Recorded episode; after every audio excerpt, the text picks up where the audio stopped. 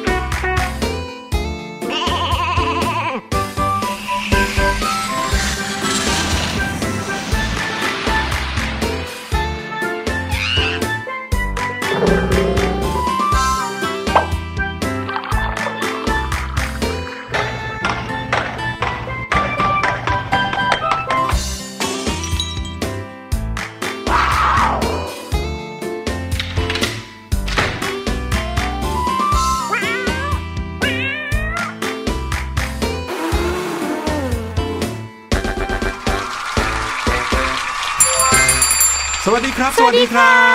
บสวัสดีครับต้อนรับทุกๆคนเข้าสู่รายการเสียงสนุก โอ้โหอ๋อถ้าทางวันนี้จะสนุกเป็นพิเศษนะครับ ต้อนรับทุกคนมาแบบนี้เนี่ยก็แน่นอนครับพี่หลุยแล้วก็พี่แนนประจำการเรียบร้อยแล้วใช่ พวกเราแล้วจะได้มาอยู่ด้วยกันหนึ่งชั่วโมง แล้วก็มีเรื่องราวดีๆ มาแบ่งปันกันเหมือนทุกวัน ใช่แล้วล่ะค่ะ นอกจากเรื่องราวของข่าวสารแล้วนะครับ ความรู้ที่เป็นประโยชน์และแถมสนุกสนานอีกด้วยเนี่ยมีมาเสิร์ฟกันทุกๆวันเลย ช่วงนี้หลาย ๆ คนอย่าเพิ่งเบื่อกันไปซะก่อน ถึงแม้ว่าจะต้องอยู่บ้านกันนานๆอยู่กันทุกวัน อยู่กันทั้งวัน โอ้ทั้งวันเลยเหรอคะพี่หลุยคะครับ แต่ว่าน้องๆก็คงไม่เบื่อหรอกค่ะพี่หลุยคะเพราะว่าน้องๆเนี่ยได้มาฟังรายการเสียงสนุกของเราเนี่ยทุกวันเลยนะคะครับแน่นอนค่ะรายการเสียงสนุกของเราก็มี 3 ช่วงรายการที่อืมน้องๆหลายคนเนี่ยจำได้ ช่วงแรกก็คือ What's Going On อ่าที่เราเนี่ยเอาข่าวสารมาบอกน้องๆมาเล่าให้น้องๆฟังค่ะ ช่วงที่2ก็คือ ช่วงรู้หรือไม่กับพี่ลูกเจี๊ยบ วันนี้พี่ลูกเจี๊ยบก็มีเรื่องราวว้าวๆมาฝากน้องๆอีกแล้วค่ะ แล้วก็ช่วงสุดท้ายค่ะของรายการช่วงห้องเรียนสายชิว วันนี้เรามีตัวละครในเรื่องรามเกียรติ์ที่น้องๆรอคอยมาฝากอีกแล้วล่ะค่ะอื้อหือแนั่นจริง ๆนะครับอื้อหือทั้งเนื้อหาทั้งสาระ แต่อย่าลืมนะครับ เราสามารถที่จะฟังย้อนหลังได้ด้วย ใครที่ฟังแล้วอยากจะฟังอีก ฟังแล้วฟังไม่ทัน อยากจะเปิดฟังตอนไหนเมื่อไหร่ยังไงกับใครก็ได้ค่ะเข้ามาที่เว็บไซต์ของไทย PBS Radio นะครับเอาล่ะเมื่อกี้นี้เราพูดถึงเรื่องราวของการเหงาเศร้าเซ็งที่จะต้องอยู่บ้านอืมหลายคนพี่หลุยบอกว่าโอ้ยเมื่อไหร่จะเลิกล็อกดาวน์สักทีค่ะอ่าบ้านเราเองก็มีทั้งช่วงเวลาที่เขากำหนดว่าจะล็อกดาวน์ไม่ล็อกดาวน์มีการกำหนดวันด้วยค่ะเลื่อนไม่เลื่อนอะไรเงี้ยก็ติดตามกันมาตลอดเลย แต่ครับทาง WHO ครับอืมหลายคนเรียกว่า WHO นะครับ WHO เพราะ WHO เนี่ยอ่านว่า WHO จริงๆนะใช่ค่ะเออเขาก็ได้พูดถึงเรื่องของการล็อกดาวน์นะฮะว่าในประเทศไหนๆก็ตามที่มีการล็อกดาวน์เนี่ยจะเลิกล็อกดาวน์ได้ก็จะต้องมีหลักเกณฑ์อยู่ 6 ข้อ ค่ะครับ เนื่องจากว่าหลักเกณฑ์เนี้จะช่วยเหมือนเป็นการยืนยันว่าถ้าเลิกล็อกดาวน์แล้วจะไม่เกิดอาการแพร่กระจายของเชื้อมากเกินไปอืมอย่างแรกสุดเลยเนี่ยก็จะต้องสามารถควบคุมการแพร่ระบาดของโรคในประเทศได้แล้ว โอ้แน่นอนเลยค่ะ ไม่อย่างนั้นก็เลิกล็อกดาวน์ไม่ได้เนาะใช่ อย่างที่สองนะคะก็คือ ต้องสามารถตรวจหาผู้ที่มีอาการของโรค หรือว่าตรวจหาเชื้อ แยกตัวแล้วก็ทำการรักษาพร้อมทั้งสอบสวนโรคเนี้ยได้ด้วยใช่ค่ะข้อเนี้ยเขาพูดถึงระบบสุขภาพเลยครับใช่น้องๆ พูดว่าถ้าเกิดว่า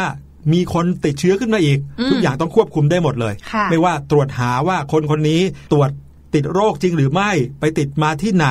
แยกตัวอืมคนคนนั้นได้รักษาแล้วก็สอบสวนโรคไปได้ลึกทะลุไปหมดเลยอืมเพื่อที่จะได้กลับมาป้องกันได้อีกรอบหนึ่งใช่แล้วค่ะ และข้อที่3นะครับเขาบอกว่าถ้าจะปลดการล็อกดาวน์ได้เนี่ยก็จะต้องมีความเสี่ยงน้อยที่สุดในพื้นที่ที่เสี่ยงภัยสูง เช่น บ้านพักคนชราอืมหรือพื้นที่ที่มีคนเยอะอะไรอย่างเงี้ยนะครับ ก็ถ้าดูแล้วมีความเสี่ยงสูงที่นั่นต้องเสี่ยงน้อยที่สุดอืมค่ะ ข้อต่อไปก็คือ โรงเรียน สำนักงาน และสถานที่สาธารณะเนี่ยต้องมีมาตรการป้องกันโรคที่มีประสิทธิภาพ ใช่แล้วครับ ข้อนี้จริง ๆ แล้วพี่แนนก็แอบสงสัยว่าคำว่าต้องมีประสิทธิภาพเนี่ยพี่หลุย จะครับต้องมีขนาดไหน เขาอาจจะหมายถึงการที่มีมาตรการที่ชัดเจน มีอืมกฎระเบียบออกมา มีป้ายแสดงให้เห็นได้ชัด เช่นสมมุติว่าในที่ที่คนเยอะ ๆ ไปรวมตัวกัน เช่นค่ะไปตลาดห้างสรรพสินค้าอืมก่อนจะเข้าห้างเนี่ยจะต้องมีการบอกชี้แจง ผู้คนที่จะเข้ามาใช้บริการในสถานที่นั้น ได้ชัดเจนว่าคุณจะต้องสวมแมสเท่านั้นนะถึงจะค่ะเข้าได้อืมหรือจะต้องล้างมือก่อนใช้แอลกอฮอล์ให้เรียบร้อย แล้วถ้าเกิดว่าคุณมีการไอหรือจามคุณต้องทำอย่างนั้นอย่างนี้ มีสถานที่รองรับชัดเจนค่ะอะไรแบบนี้นะครับ ถึงจะเรียกได้ว่า น่าจะควบคุมได้นะครับอืมข้อต่อไปครับก็บอกว่าจะต้องสามารถจัดการความเสี่ยงของโรคจากผู้ที่เดินทางเข้าประเทศได้อืมอันนี้เกี่ยวข้องเลยกับแน่นอนค่ะการเดินทางข้ามประเทศใช่เพราะลองนึกภาพนะครับ ถ้าเกิดว่าประเทศไทยของเราเนี่ย โอ้โห มีการดูแลมาตรการต่างๆ เนี่ยช่วยป้องกันให้คนไม่ติดโรคได้อย่างดี ดีเลย แต่ไม่สามารถคุมได้เลยว่า คนที่มาจากประเทศอื่นเนี่ยติดโรคเข้ามาหรือเปล่านะก็เท่ากับะสิเป็นคะการ โอ้โห ปล่อยให้ เชื้อแพร่กระจายอยู่ดี ใช่ค่ะ และข้อสุดท้ายค่ะ ข้อนี้สำคัญมากๆเลยค่ะน้องๆ คนในชุมชนต้องมีความรู้ มีส่วนร่วม และได้รับการสนับสนุนให้มีชีวิตอยู่ใน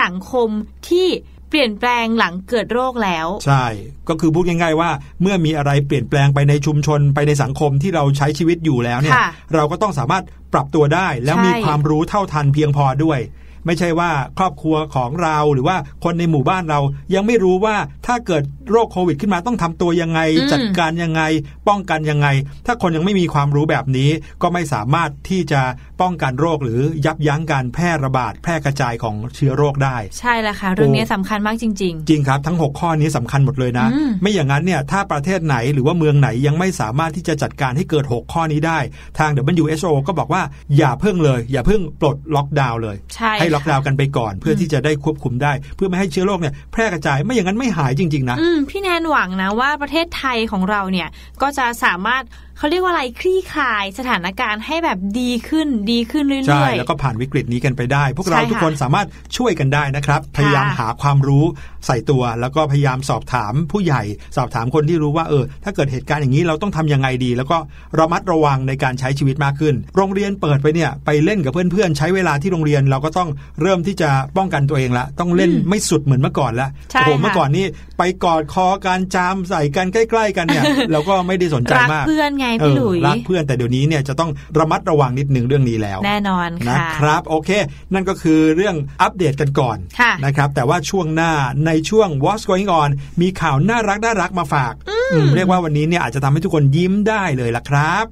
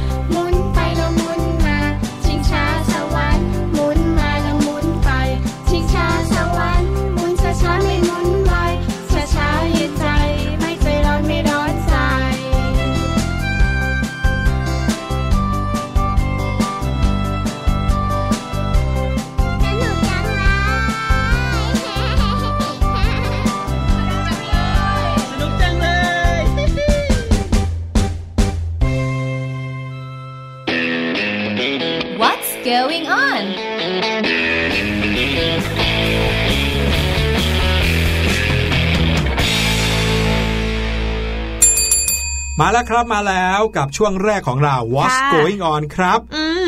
อืมอย่างที่พี่หลุยได้บอกช่วงที่แล้วเลยค่ะน้องๆ วันนี้ข่าวที่เรานำมาฝากน้องๆ เนี่ย โอ้โห มีแต่เรื่องราวที่น่ารักน่ารัก ใช่ ฟังแล้วอมยิ้ม ยิ้มหวาน ยิ้มกลุ้มกิ่มแน่นอนอย่างนั้นะเลยเหรอ อย่างนั้นเตรียมยิ้มไว้ก่อนได้ไหมซ้อมยิ้มไว้ก่อนอ้าวได้ได้ได้ ตอนนี้พี่แทนยิ้มแบบแทบจะฉีกถึงหูแล้วค่ะน้องๆ โอเค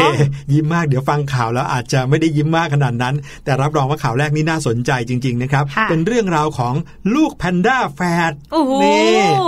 ลูกแพนด้าที่เกิดมาเนี่ย ถ้าเกิดว่าน้องๆ เคยเห็นข่าวหรือว่าเคยได้เรียนรู้เรื่องธรรมชาติของเจ้าแพนด้ามาก่อนค่ะจะได้รู้ว่าเจ้าแพนด้าเนี่ยนะครับเป็นสัตว์ที่แปลกมากอืมเพราะเราเห็นตอนที่เขาตัวโตเต็มที่เนี่ยตัวเขาจะใหญ่มากนะ ใหญ่มาก ใหญ่กว่าคนอีกนะ ใหญ่แบบเบ้อเร่อเท่อเลย ใช่ค่ะ แต่ปรากฏว่าเจ้าลูกแพนด้าแรกคลอดเนี่ยนะครับตัวมันกลับเล็กมากๆเลย เล็กเท่าลูกหนูอะเล็กเท่าหนูแฮมสเตอร์ตัวเล็กๆอย่างใช่เงี้ยใช่ค่ะ เล็กจนกระทั่งไม่น่าเชื่อว่าตัวแค่เนี้ย จะสามารถโตมาเป็นหมีตัวใหญ่โตมโหฬารขนาดนั้นได้ พี่แนนคก็รับแอบสงสัยว่าเจ้าแพนด้าเนี่ย ตอนที่มันตั้งท้องเนี่ยครับแล้วลูกมันอยู่ในท้องอะอืมอย่างคนใช่ไหมคะจะก็มีจะเห็นการท้องขใหญ่ยายขึ้นตัวมาอืมแต่อันเนี้ยคือไม่เลยตัวเล็กมากเหมือนอืมแบบเหมือนมีก้อนอะไรติดอยู่ที่ใช่ท้องเฉยแม่แพนด้าเนี่ยแทบจะดูไม่รู้ว่าตั้งท้องอยู่นะครับ แต่ว่าค่ะเขาก็จะมีช่วงเวลาในการตั้งท้อง แล้วก็คลอดลูกออกมา แล้วแพนด้าเนี่ยคลอดลูกออกมาเป็นตัวนะ ไม่ได้เป็นไข่เพราะฉะนั้นเนี่ย ตัวเจ้าแพนด้าที่ออกมาเนี่ยนอกจากตัวเล็กมากๆแล้วค่ะยังไม่มีขนหรือมีน้อยมากนะครับใช่แล้วก็มีตัวเป็นสีชมพู เหมือนลูกหนูตัวเล็ก ๆ อย่างที่บอกเนี่ยแหละครับอืมแต่ก็ไม่น่าเชื่อว่าหลังจากวันเวลาผ่านไปไม่นานค่ะเจ้าแพนด้าก็ค่อย ๆ ตัวโตขึ้นโตขึ้นนะครับ ตอนที่มันยังเป็นลูกแพนด้าตัวเล็กๆเนี่ยน่ารักมากๆอืมแต่อยู่ไปอีกสัก สามปีห้าปี โอ้โหอันนี้ตัวใหญ่เบ้อเร่อเท่อนะครับ ใหญ่กว่าคนอีก แต่ข่าววันนี้เป็นเรื่องราวการเกิดนะครับ ของลูกแพนด้าซึ่งไม่ใช่มีแค่ตัวเดียว แต่เป็นแพนด้าแฝด พี่หลุยอยากรู้จังเลยอะสัตว์ที่แฝดเนี่ยเขาดูยังไงว่าแฝดแค่เกิดพร้อมกันใช่ไหมอุ้ยเพแต่เพราะอย่างแพนด้าเนี่ยหน้าตาเหมือนกันทั้งโลกอยู่แล้วนั่นน่ะสิอย่างสัตว์บางชนิดอย่างหนู แมวหรืครัอบว่าสุนัขเนี่ยเขาก็จะคลอดลูกออกมาหลายตัวอยู่แล้วป่ะคะครับอย่างนี้เราก็เรียกเขาว่าเป็นแฝดได้หมดเลยสิหกตัวอย่างเงี้ยสามตัวอย่างเนื้เงี้อยก็เป็นเหมือนคลอกอย่างเงี้ยแต่ปกติแล้วเนี่ยแพนด้าจะคลอดลูกออกมาแค่ทีละตัวเท่านั้นอืมนะครับเหมือนอย่างคนหมือเลยคนดังนั้นเนี่ยอาการที่อยู่ดีๆ มี 2 ตัวเกิดขึ้นมาคลอดค่ะออกมาจากแม่ตัวเดียวในคราวเดียวเนี่ยก็เลยนับว่าเป็นลูกแฝดได้ แต่เรื่องว่าแพนด้าที่เป็นแฝดกันจะหน้าตาเหมือนกันแค่ไหนเนี่ยค่ะพี่หลุยไม่รู้จริงนั่นน่ะๆสิเพราะว่าค่ะพี่หแพลุนยด้าทุกตัวหน้าตาเหมือนกันหมดเอาล่ะค่ะ เดี๋ยวให้น้องๆได้รู้จักลูกแพนด้าแฝดสองตัวนี้ดีกว่าครับเขามีชื่อว่า ผิงผิงกับอันอันอืมซึ่งเจ้าสองตัวเนี้ยนะคะ มันเกิดอยู่ในช่วงวิกฤตเนี้ยพอดีครับอยู่ในช่วงโควิด -19 นะคะ ตอนนี้มันก็น่าจะมีอายุประมาณเดือนหน่อยครับๆอ่ากำลังเริ่มมี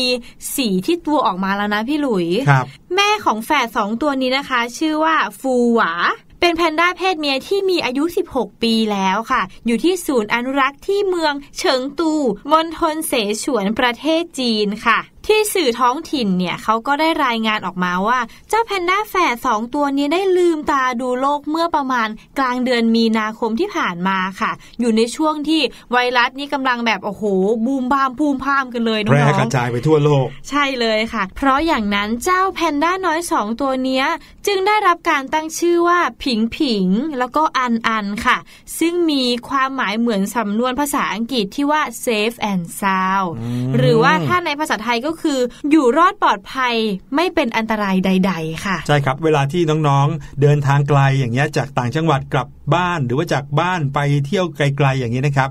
ส่วนใหญ่เรามักจะใช้คำว่า I am arrive safe and sound อืมนะครับ safe and sound หมายถึงว่าปลอดภัยดี ค่ะคนที่ได้รับข่าวนี้นะคะ เชื่อว่าเจ้าแพนด้าน้อยสองตัวเนี้ยเหมือนเป็นสัญลักษณ์ของความหวังในช่วงวิกฤตเลยครับ อืมและแพนด้าทั้งสองตัวหนึ่งค่ะมีน้ำหนัก 159.8 แล้วก็ 119.5 กรัม แล้วก็มีสุขภาพที่แข็งแรงดีมากๆเลยค่ะ ตอนนี้มีน้ำหนักประมาณ 1 กิโลแล้วค่ะ ทั้งสองตัวพี่หลุยน้องครับผมๆนักวิจัยในศูนย์อนุรักษ์เขายังบอกอีกนะคะว่า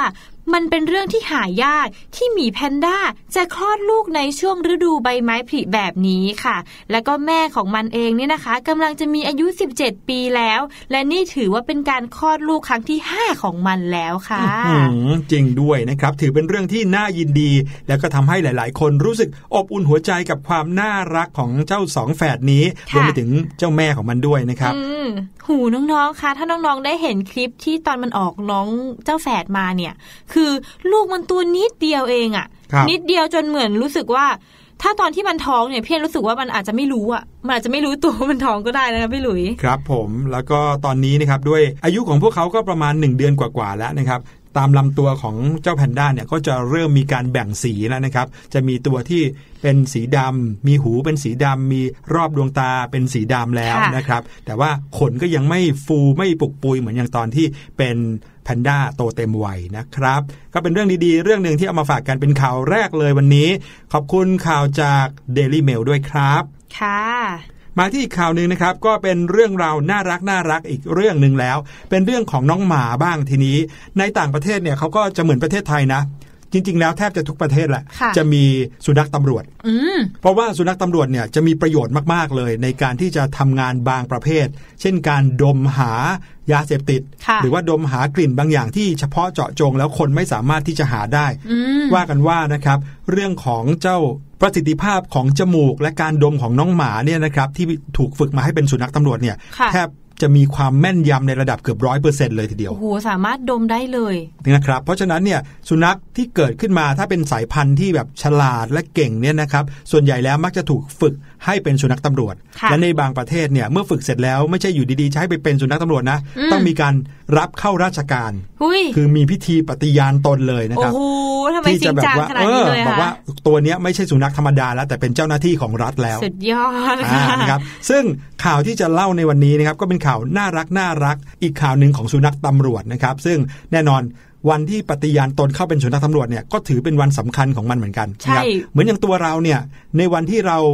เข้าไปสู่มหาวิทยาลัยเข้าโรงเรียนใหม่หรือได้รับประกาศนียบัตรเราก็จะมีความตื่นเต้นนะอืมบางคนเนี่ยตื่นเต้นจนเรียกได้ว่านอนไม่หลับเลย ใช่นะครัค่ะบแล้วพอจะรู้สึกว่าโอ้โห จะต้องขึ้นไปรับประกาศนียบัตรแล้ว เราก็รู้สึกแบบตื่นเต้นเป็นพิเศษ เอ๊ะแล้วน้องหมาตัวเนี้ยเขาอืมตื่นเต้น วิ่งวุ่นอย่างนี้เหรอคะพี่หลุย โอ้โห ตรงกันข้ามเลยครับเอ้า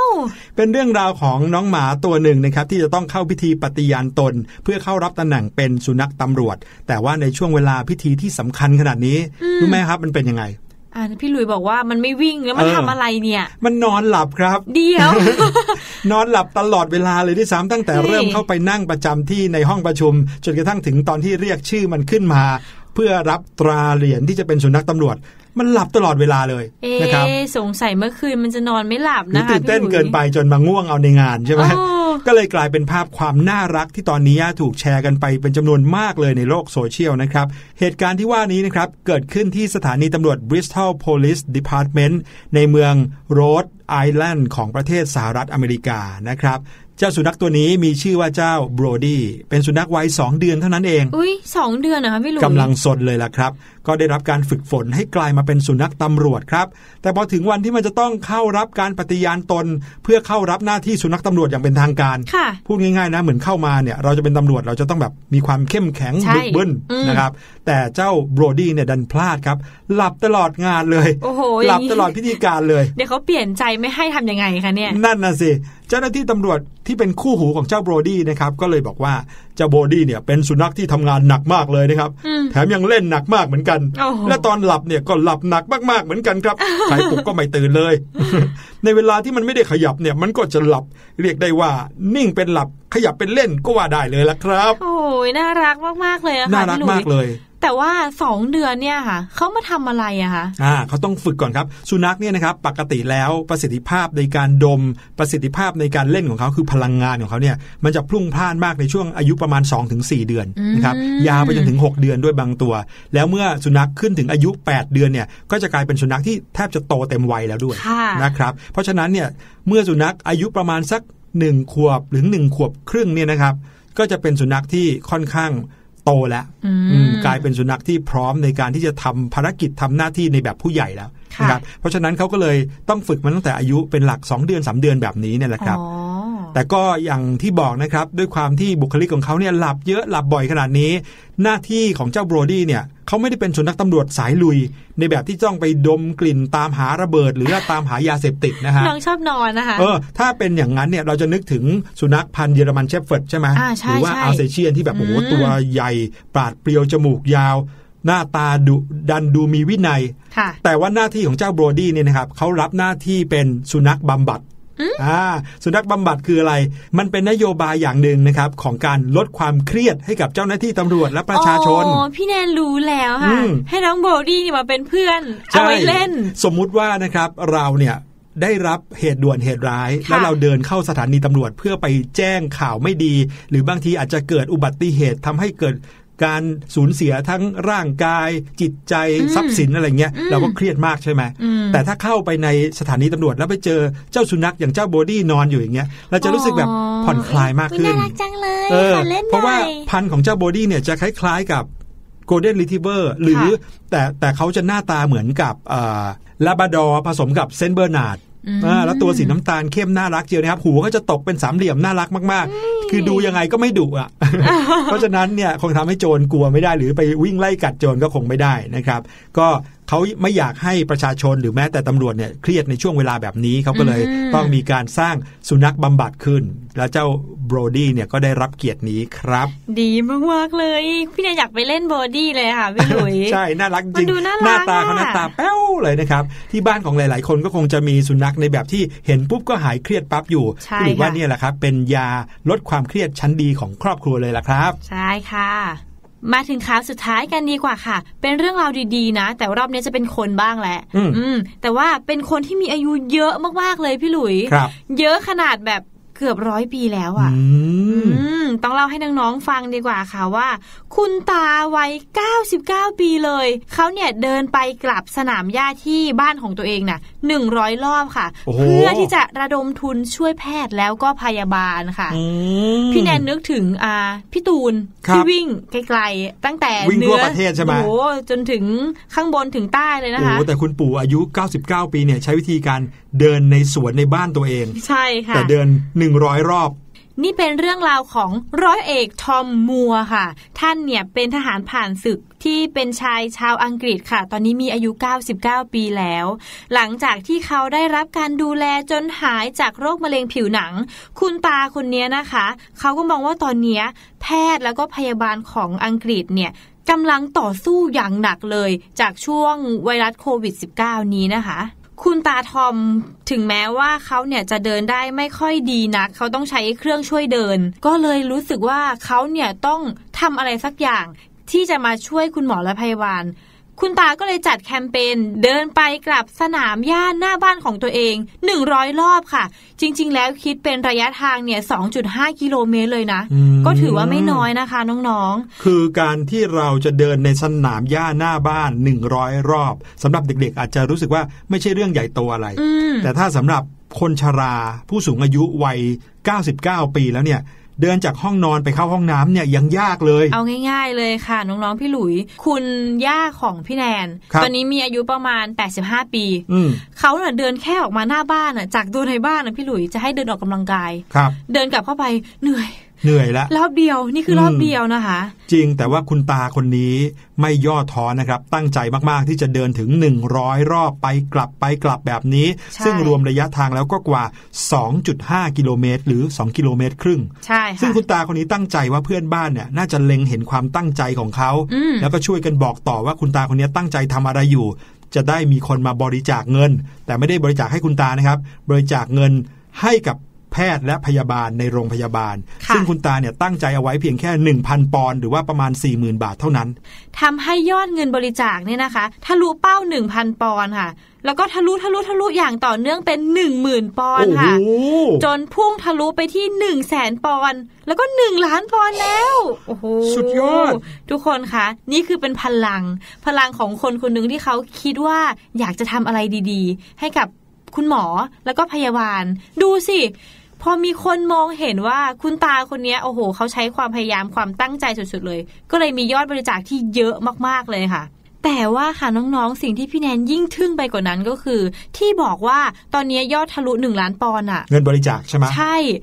มันเนี่ยทะลุไปตั้งแต่ก่อนที่คุณตาเนี่ยจะเริ่มเดินตามกำหนดที่เขาเนี่ยตั้งใจไว้อีกค่ะอืมจนเมื่อเดินครบกำหนดนะคะ ยอดทั้งหมดนะคะ ก็ทะลุไปถึง 22 ล้านปอนด์โอ้โหหรือประมาณ 900 ล้านบาทขนลุกเอ้าคนลุกโอ้โหโอ้โหสุดยอดสุจดริยงอดเลยๆนี่ค่ะเป็นอีกหนึ่งครั้งนะครับ น้องๆที่พิสูจน์จริง ๆ เลยว่าความตั้งใจจริงของคนคนหนึ่งนะครับอืมสร้างผลกระทบที่มหาศาลได้จริง ๆ โอ้โหพี่หลุยส์เคยเห็นสุดอดลค่ะข่าวแบบเนี้ยครั้งแรกก็ตอนที่พี่ตูนเนี่ยเริ่มวิ่งนะครับอืมจากใต้ไปถึงเหนือที่เชียงรายนะครับค่ะที่เขาวิ่งแบบโอ้โหตามความยาวของประเทศไทยเลยอืมใต้สุดไปเหนือสุด โดยการตั้งใจเอาไว้ว่าจะระดมเงินให้ได้ 111 ล้านบาทค่ะให้ 111 โรงพยาบาล ปรากฏว่ามีคนบริจาคมากไปถึง 1,000 ล้านบาทใช่เยอะจริง ๆ เยอะมาก ๆ เลยค่ะ คุณลุงนี้ทำให้ดูอีกครั้งหนึ่งด้วยระยะทางที่สั้นกว่าพี่ตูนเป็นพันเท่านะครับใช่เพราะว่าใช้ใช้ระยะทางเพียงแค่ 2.5 กิโลเมตรเท่านั้นเองนะครับอืมแต่อย่างว่าครับ คุณตาคนนี้อายุเกือบร้อยปีแล้ว ใช่ คุณตาบอกว่า สำหรับคนอายุเกือบร้อยปี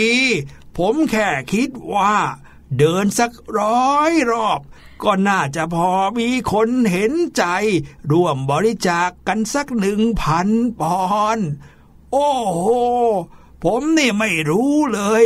ว่ามันมาจากไหนเยอะแยะ ตอนนี้มีเงินตั้ง 22 ล้านปอนไปให้กับ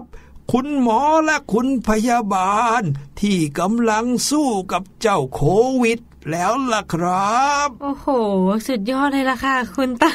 ค่ะ หลังจากที่คุณตาทำครบร้อยรอบแล้วนะคะ ก็ได้รับเสียงชื่นชมจากคนที่ติดตามข่าวเนี่ยเป็นอย่างมากเลย จากสื่อทั่วโลกเลยนะคะ รวมถึงราชวงศ์อังกฤษด้วยเขาก็ยังออกมาชื่นชมคุณตาด้วย เห็นไหมอื้อหือ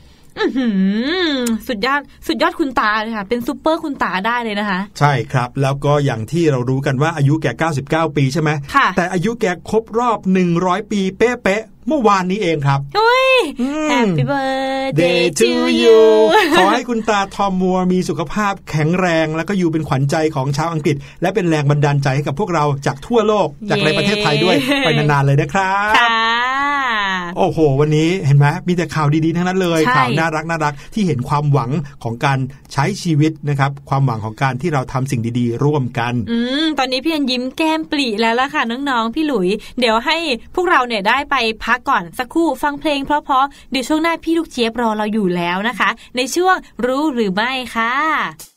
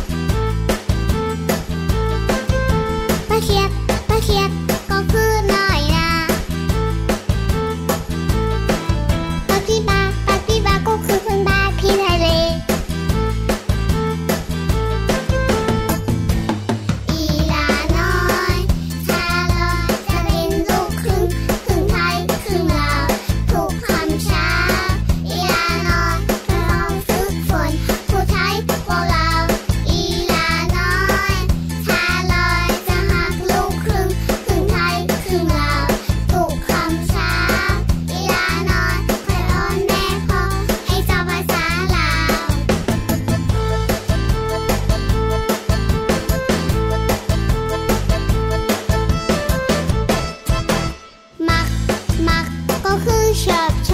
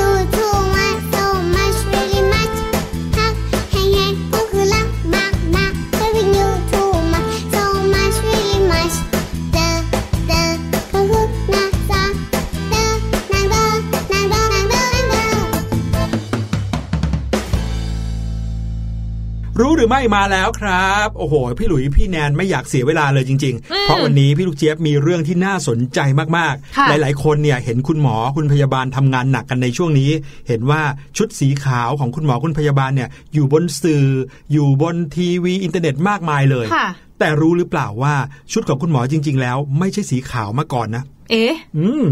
แน่นอนครับ คนที่จะเล่าเรื่องนี้ก็คือพี่ลูกเจี๊ยบไปฟังกันเลยกับช่วง รู้หรือไม่ครับ รู้หรือไม่กับพี่ลูกเจี๊ยบ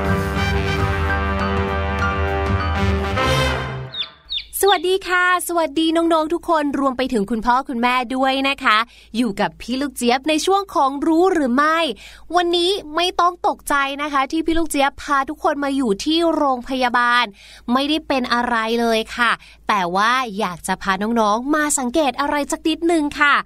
น้องๆ ลองสังเกตดูสิคะว่าบรรดาคุณหมอที่เดินไปเดินมาเนี่ยนะคะ ชุดที่คุณหมอใส่ที่เป็นเสื้อคลุมตัวยาวๆ ที่เราเรียกกันว่าเสื้อกาวเนี่ย เป็นสีอะไรเอ่ยเริ่มสังเกตกันแล้วใช่ไหมไหนยกมือตอบสิคะ ใช่แล้วค่ะ สีที่เราเห็นนะคะก็คือสีขาวนั่นเอง เรียกได้ว่าเสื้อกาวสีขาวเนี่ยเป็นเครื่องแต่งกายตามแบบมาตรฐานของแพทย์ในประเทศทั่วโลกเลยรวมไปถึงประเทศไทยของเราด้วยเนี่ยแหละค่ะ แต่น้องๆรู้หรือไม่คะว่าแรกเริ่มเดิมทีสมัยก่อนเนี่ยนะคะ เสื้อคลุมของคุณหมอหรือว่าเสื้อกาว เครื่องแต่งกายของคุณหมอเนี่ย เป็นสีดำนะคะ ย้อนกลับไปค่ะก่อนศตวรรษที่ 20 นะคะ ในยุโรปแล้วก็สหรัฐอเมริกาเนี่ยเครื่องแต่งกายของแพทย์เนี่ยก็คือเสื้อคลุมสีดำทั้งชุดค่ะ เนื่องจากว่าในสมัยนั้นเนี่ยนะคะ ชุดสีดำถือเป็นชุดที่เป็นทางการ หรือเป็น formal นั่นเองค่ะ ถ้าน้องๆจะพอนึกออกเนาะอย่างเช่นค่ะ ชุดของบาทหลวงเนี่ยเราก็จะเห็นว่าจะเป็นสีดำเหมือนกัน ก็แสดงให้เห็นถึงความเป็นทางการเช่นเดียวกันค่ะ รวมไปถึงนะคะมีหลักฐานที่สำคัญชิ้นหนึ่งด้วยนะคะ นั่นก็คือภาพเขียนที่โด่งดังมากๆเลยค่ะ ของคุณโทมัสเอคินส์นะคะ ในปี 1875 ค่ะ ภาพที่เขาวาดขึ้นมาเนี่ยนะคะ เป็นภาพในห้องผ่าตัดของ Jefferson Medical College ในเมืองฟิลาเดลเฟียนั่นเองค่ะ เป็นภาพของคุณหมอคนหนึ่งนะคะ ชื่อว่าดรซามูเอลกรอสค่ะ กับผู้ช่วยเนี่ยกำลังผ่าตัดและทุกคนนะคะ ก็อยู่ในเสื้อคลุมสีดำทั้งชุดเลยค่ะ โดยภาพนี้นะคะมีชื่อว่า The Gross Clinic นั่นเองค่ะ มาถึงอีกหนึ่งคำถามที่สำคัญนะคะว่า ถ้าอย่างนั้นเนี่ยเสื้อคลุมของคุณหมอที่เป็นสีดำเนี่ยทำไมถึงเปลี่ยนมาเป็นสีขาวล่ะ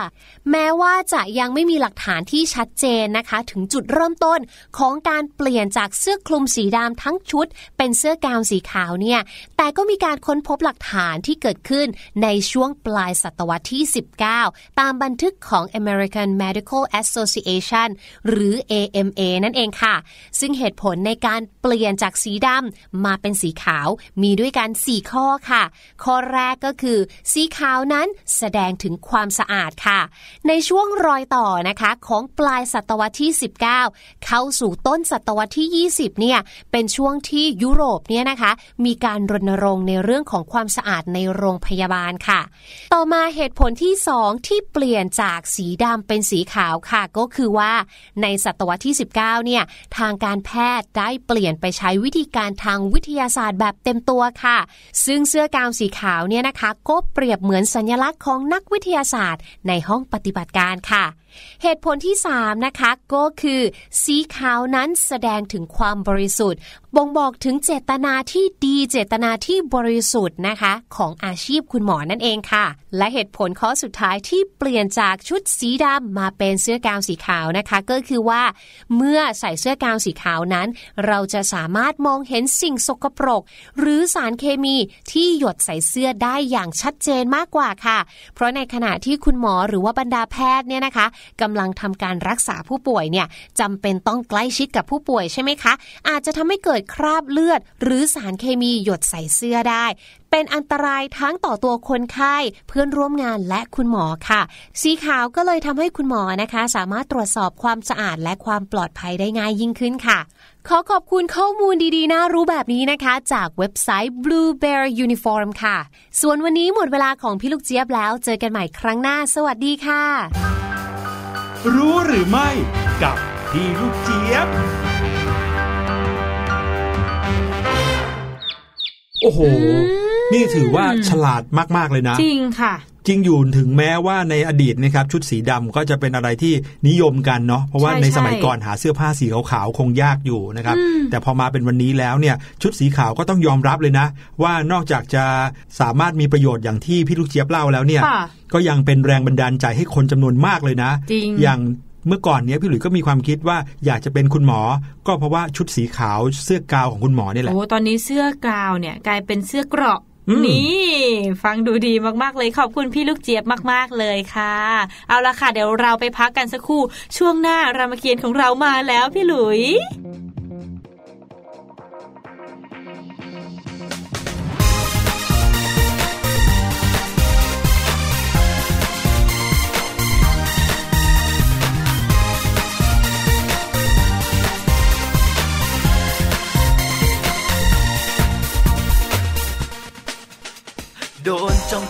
ดียวนะ ตัวเราก็สุดทาน วัดความดันก็ดันไปชอบเขาสูงเกินไป กลัวรอบเอวไม่กระชับ ทักเขาจะผลักไสยิ่งยีเรือรักเขาไว้หัวใจไม่แข็งแรงเลยเป็นฟิตร่างกายให้เข้าท่าทุ่มหัวใจให้ใครจะได้กล้า ใครเป็นเหมือนกันเรามาดูแลตัวเองหน่อยดีนะมามาทำตัวให้มันพลื้นเครงทำใจกระฉับกระเฉง มาลองกันไหมมาฟิตหัวใจกันหน่อย ยิ่งเอ็กซ์ไซส์บ่อยๆยิ่งเพิ่มคำว่ามั่นใจมาลองกันนะ ให้รักข้างในใจเราเคลื่อนไหววัดกันเลยดีไหม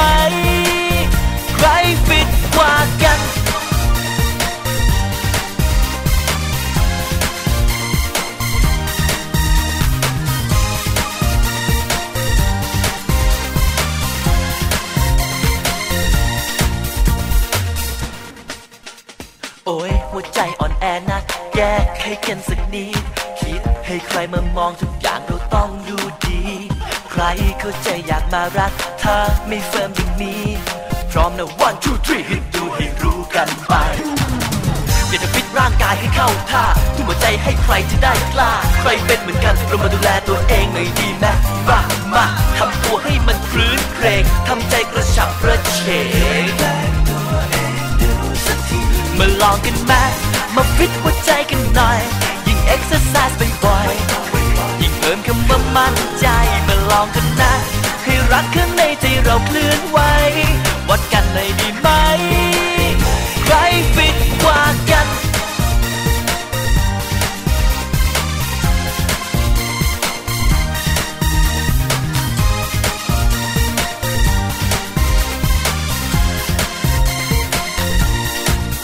ลองกันไหมมาฟิตหัวใจกันหน่อย ยิ่งเอ็กซ์ไซส์บ่อยๆ ยิ่งเพิ่มคำว่ามั่นใจ มาลองกันนะ ให้รักข้างในใจเราเคลื่อนไหว วัดกันเลยดีไหม มาลองกันไหมมาฟิตหัวใจกันหน่อย ยิ่งเอ็กซ์ไซส์บ่อยๆ ยิ่งเพิ่มคำว่ามั่นใจ มาลองกันนะ ให้รักข้างในใจเราเคลื่อนไหว วัดกันเลยดีไหมใครฟิ ตก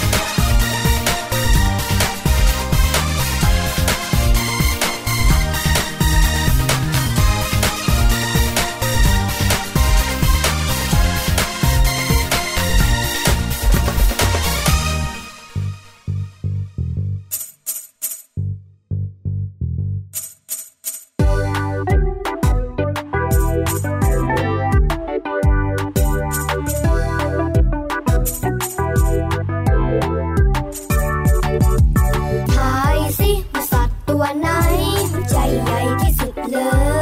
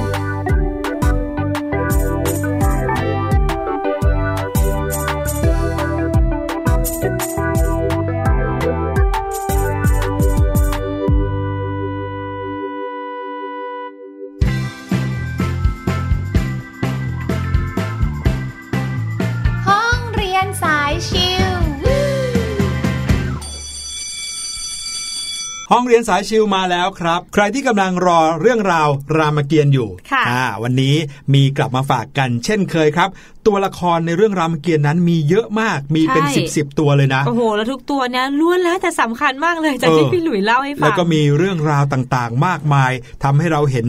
ความโดดเด่นของตัวละครนะครับค่ะรวมไปถึง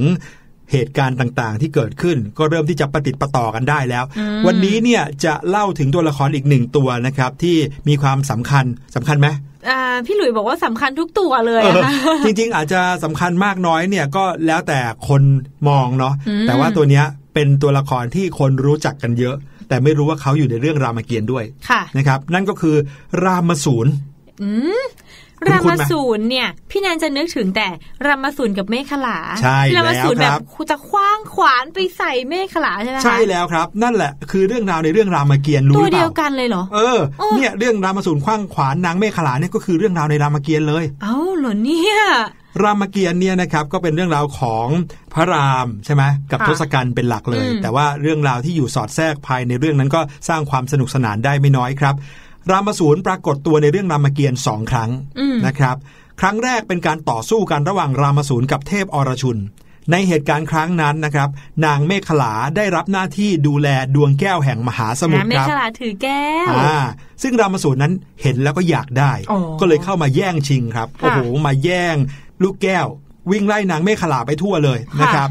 ก็เลยเป็นตำนาน ของเรื่องฟ้าผ่าฟ้าแลบด้วย หลายคนอาจจะเคยได้ยินเรื่องที่ว่านางเมฆขลาเนี่ยล่อแก้วใช่ไหมค่ะเอาลูกแก้วลูกนี้มาล่อเจ้ารามสูนดังนั้นเนี่ยแสงวิบวับวิบวับจากลูกแก้วเนี่ยก็กลายเป็นฟ้าแลบ อืมอ่าแล้วว่าฟ้าผ่า ฟ้าผ่านี่ก็เกิดจากการที่รามสูนนั้นคว้างขวานอ๋ออ่นะครับ เหตุการณ์นี้เกิดขึ้นสักพักหนึ่งนะครับ หลังจากนางเมฆขลาล่อแก้วรามสูนคว้างขวานไปโดนก้อนเมฆอะไรต่างๆนะครับค่ะเทพอรชุนมาเห็นเข้า ก็เข้ามาห้ามปรามอืมด้วยความว่าเป็นการไม่เหมาะสมที่ผู้ชายจะเข้าไปไล่ล่าแย่งชิงของจากผู้หญิง จริงอ่าค่ะนะครับ ก็ดูแล้วไม่สุภาพเลย เทพอรชุนก็เลยเข้าต่อสู้ เพราะว่าเจ้ารามอสูรนี้ไม่ยอมเลิกราครับ จนสุดท้ายเทพอรชุนพลาดท่า ถูกรามอสูรจับเท้าเวียงฟาดกับเขาพระสุเมนอืมเป็นเหตุให้พระอินทร์เนี่ยจะต้องไปเชิญพาลีและสุครีพมาตั้งเขาพระสุเมนให้ตรงอ๋อนี่ก็เป็นอืมเอาเอาอีกแล้วอ่าเป็นสาเหตุนะครับสาที่เหทำตุให้อีกแล้วค่ะทำไมเขาพระสุเมนถึงเอียงนะครับค่ะก็เป็นเพราะว่าเทพอรชุนถูกรามอสูร ฟาดตัวไปโดนเขาพระสุเมนนี่เองโโหส่วนครั้งที่สองที่รามสูรปรากฏตัวในเรื่องรามเกียรติ์นะครับ เป็นคราวที่พระรามกำลังเดินทางกลับมาจากพิธียกสอน ซึ่งเท้าวทศรถก็มาด้วย เท้าวทศรถก็คือพ่อของพระรามค่ะรามสูรมานอนขวางทางอยู่ครับ พอรู้ว่าเท้าวทศรถผู้มีความเก่งกาจเป็นอย่างมากก็ต้องการจะลองฝีมือครับอื้อหือแต่เท้าวทศรถเนี่ยก็บอกว่าตัวเองนั้นเนี่ยแก่ชาราฝีมือไม่เท่าครั้งก่อนแล้ว พระรามก็เลยอาสาออกสู้กับรามสูรแทน พระรามก็ปล่อยสอนหรือว่ายิงธนูออกไปครับ จนรามสูรนั้นยอมแพ้โอ้โหและก็มอบธนูของตนเองให้พระรามหนึ่งคัน อืม ซึ่งต่อมาพระรามก็นำธนูที่รามสูรมอบให้นั้น มาใช้ต่อกรกับพญาขอนนะครับ ในตอนที่มีอยู่ครั้งหนึ่งนางสมณกขา ไปยุยงให้พญาขอนนั้นมาสู้กับพระรามครับ อ๋อโหนี่ตัวละครนี้เป็นถือว่าเป็นสาเหตุหรือว่าจุดอืมกำเนิดของอีกหลายอย่างอีกแล้วนะใช่คะเนี่ยเล่าที่มาที่ไปนะครับ นั่นก็คือเรื่องราวของตัวละครตัวหนึ่งในเรื่องรามเกียรติ์ ที่มีชื่อว่ารามสูรนั่นเองครับโอ้ตอนแรกพี่แนนก็นึกว่าตัวละครรามาสูรเนี่ยได้ยินมาจากไหนจริง ๆ นี่ก็คือเรื่องรามเกียรติ์นี่เองค่ะ ใช่ครับ และทั้งหมดนั้นก็คือสิ่งที่นำมาฝากกันหนึ่งชั่วโมงเต็มแล้วค่ะกับรายการเสียงสนุกในวันนี้ เดี๋ยวกลับมาพบกันใหม่คราวหน้าค่ะวันนี้เราทั้งสองคนลาไปแล้วครับ สวัสดีค่ะ สวัสดีครับ สบัดจินตนาการ สนุกกับเสียงเสริมสร้างความรู้ในรายการ